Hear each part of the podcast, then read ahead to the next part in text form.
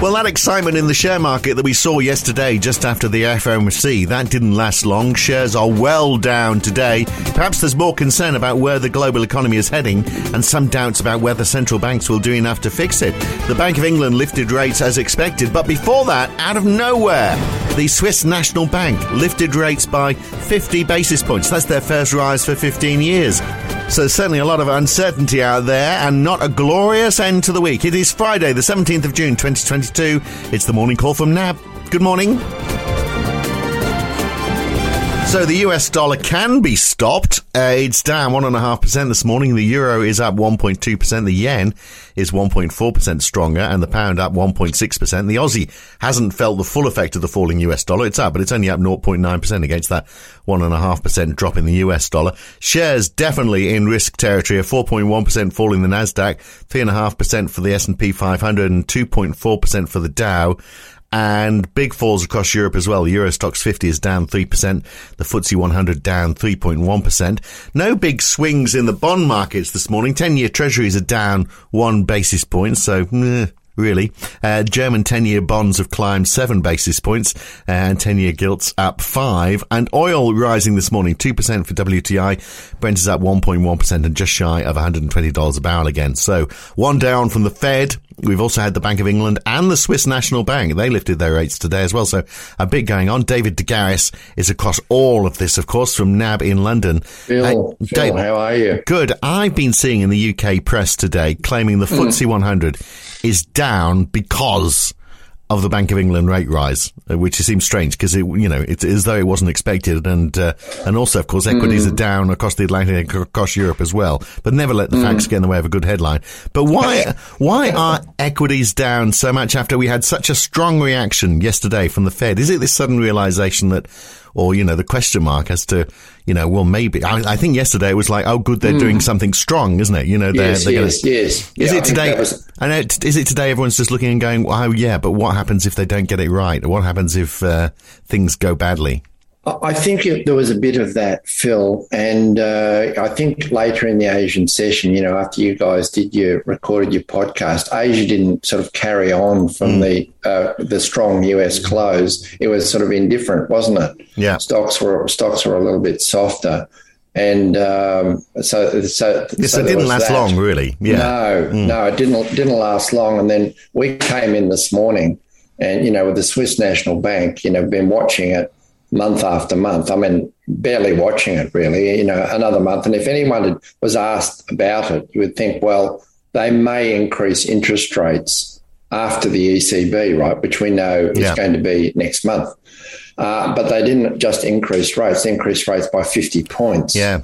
So I think the market sort of, it was almost like a light bulb moment and uh, today, of course, we've had the Bank of England, you know, raising rates by 25. We'll talk about so that th- in a couple of minutes. So you think the Swiss National Bank, this is the first time they've lifted rates since 2007. And yes. yeah, as you say, I think everyone, the expectation was they will just follow the ECB rather than yes. leading the ECB. So it's an interesting question yes. whether the ECB now has to raise theirs by 50 basis points because the, you know, the example's been set. But you, so is it panic? Do the markets look at that and well, go, my goodness, this isn't looking you definitely, you know, we understand which direction interest rates are going in now, and that's and that's up. And um, central banks still got more more lifting to do in, in that way. And I think you know there's a bit of news around. You know, we've had news out uh, today that uh, Russia is, you know, some people saying weaponizing gas more. Mm. Um, you know, with the flow of gas into Western Europe. Yeah, they said they said um, they couldn't get the pass, didn't they? they have cut the flow into Germany. They said the sanctions. Oh, yeah, we can't get the pass because of the sanctions. So lift the sanctions, we can get the parts, and everything can go back again. Is basically what they're saying. yes. Yeah. So so there was that, and of course we had those what those warnings, you know, US retailers and so forth. And we've later yeah. in the day we had some some softer US second tier numbers as well. Now that wasn't didn't seem to be the catalyst this morning, but um, I think the fact that we've had the SNB come into play uh, we've got the Bank of Japan meeting today. Yeah. Uh, and, and the markets are thinking, well, you know, and, and the Bank of England still hiking rates, and, and mm. markets worried they'll increase rates 50 points next time, which I think it's completely overdone. But nevertheless, um, you know, the, the market sort of stepped back from the US dollar today. And, you know, the,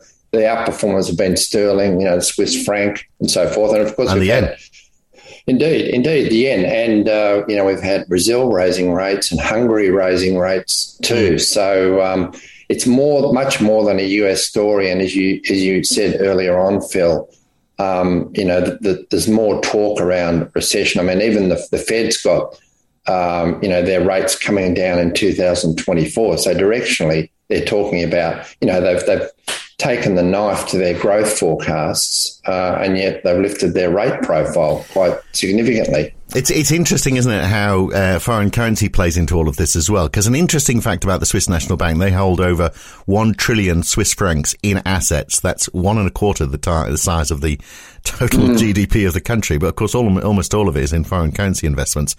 So they'll they'll be somewhat concerned about managing their exchange rate. Um, will that will that have had something to do with today's decision? Well, well, uh, you know, up to now, uh, their concern has been more about the Swiss franc appreciating too much in risk off episodes, such as we had through the pandemic. In other words, make it more, make it harder for their uh, export industry. I think that's their that has been their major concern. And now that their inflation rate has rocketed up to 2.9%, and I think there's be a few central banks would like to have that inflation rate right now. But Dave, that's um, almost you know, 3%. My goodness. Well, their target is, you know, to keep inflation below 2%. So, yeah. I mean, they are acting on, yeah. on their target, and their concern about is that inflation will become broader and more widespread. And, you know, they may, warning there that they may need to to act again, and and of course still possibly intervene in, in the uh, foreign exchange market, but to prevent the Swiss franc from going down, and, and in other words, consistent with their inflation target. Yeah, yeah. All right. Now, the Bank of England, uh, nowhere near as much as the Fed, 25 basis points, as you said, it could be yes. more. But of course, this is their fifth rate hike in a row. Uh, yes. Two big questions. Uh, will it help when uh, its supply side factors, you know, which are acknowledged by the Bank of England, will it help Indeed. those? You know, will it make yes. any difference according, you know, against those? And secondly, if it does, will it be enough? Because I mean, they're forecasting CPI is going to rise nine percent during the next few months and could be eleven percent in October. So I mean, that on its own actually is going to cut demand, isn't it? So there is an argument that you know maybe they don't need to do too much, which is why they're just saying just twenty five basis points this time. I think that is a very fair argument, and we would probably lean towards that argument, Phil, particularly mm. given the headwinds still facing uh, households and real incomes this year. Uh, even after the household support package, which incidentally added a little bit to the Bank of England's inflation forecast and to growth. I think it was 0.3 for growth and uh, a massive 0.1. But they did up, as you said, they did up their already high 10.19% inflation forecast the end of this year to 11. Most of that from uh, from energy, uh, and and um, as you said, energy and goods price inflation, is, as they said, is accounted for about 80% of the rise in inflation. Mm. But they're worried about service prices, the fact that wages, you know, from their um, agent survey are suggesting, you know, four and a half to five percent growth and although that's below inflation, nevertheless, it's it's it's an uncomfortable mix for the Bank of England. So, given all of that and the uncertainty, I think what that, we're inclined to think they'll tread more carefully. But the market is just, you know, I looked at the pricing uh, before before we started this podcast. Phil, they've got two 50 point moves in the next two meetings. It's um, excessive. That's super aggressive, isn't yeah, it? Yeah, it is. Yeah. By the way, you can read the. Um, the love letters between Rishi Sunak, the Chancellor, and Andrew Bailey from the Bank of England. Oh, they, yes. They exchange, the exchange of letters? Yeah, you can read them. They're, they're, they're online. They're there congratulating themselves for doing the right thing. Uh, we'll see whether they ha- have or not. Uh, but Rishi Sunak v- uh, very pointedly saying, you know, we are very focused where we're giving stimulus, where we're uh, using fiscal policy. It's, it's uh, very targeted. You know, obviously doesn't want to get accused of trying to work against the Bank of England by pumping money into the economy while they're trying to slow things down, which of course is the big challenge, isn't it? But it is, it is. Well, well, everyone would argue to do things in, in a um, in a a way that supports those people that are under the greatest amount of yeah. um, income pressure, but nevertheless, there is the argument, Phil, that fiscal policy should be aligned with monetary policy. So yeah. maybe that means they need to take some money out of the system somehow mm, to pay for that somewhere rather else. than yeah, yes, yeah, indeed. yeah. So yeah, balance the budget. In other words, so uh, I mean, is there much clarity really? I mean, you if you look at that, you know, that pricing for a more aggressive approach, yes. is that really what the Bank of England wants to do? And are we getting much clarity from the Bank of England? Or are we going to have to listen out to see what's said? So we've got Silvana Tenreyro and Hugh Pill, yes, who voted for 25 basis points. They're, they're talking a little bit later today. I mean, we, we're just going to have to wait and see what we know, see if we can get a clearer picture from some of the speakers. I, I, think so, and we're going to be guided by the numbers, aren't we? Mm. Going to be guided by the by the data. I mean, the market took those monthly falls in GDP to heart earlier in the week, but um, a lot of that was the reduction in test and trace activity, and um, you know, even in the Bank of England was saying, citing things like, you know, restaurant bookings were strong, tourism has been strong. You know, we know that story. We hear about that story on the radio every day uh, now. So the economy is very mixed out there, Phil. But Yeah. we do know those headwinds are there. So for the uh, for these for the Bank of England, uh, when it knows that a lot of it is supply side to be marching on with fifty point rises, I think that's really risking a hard landing type scenario. Yeah. So well, well, I mean, maybe they're just saying it to scare people, but they don't really intend to do it. Who knows? But look, well, the, well, the hand of God doing some of the work for them. Yeah. The market, yeah, course. yeah. So uh, signs of weakness today because we are seeing. You know, I feel like a month ago would be looking and saying, "Oh, these numbers are quite bad, but these are good." Now I'm just Yes. seeing weakness really. So here's the list: Canadian wholesale sales for April revised down to minus 0.5 from 0.2.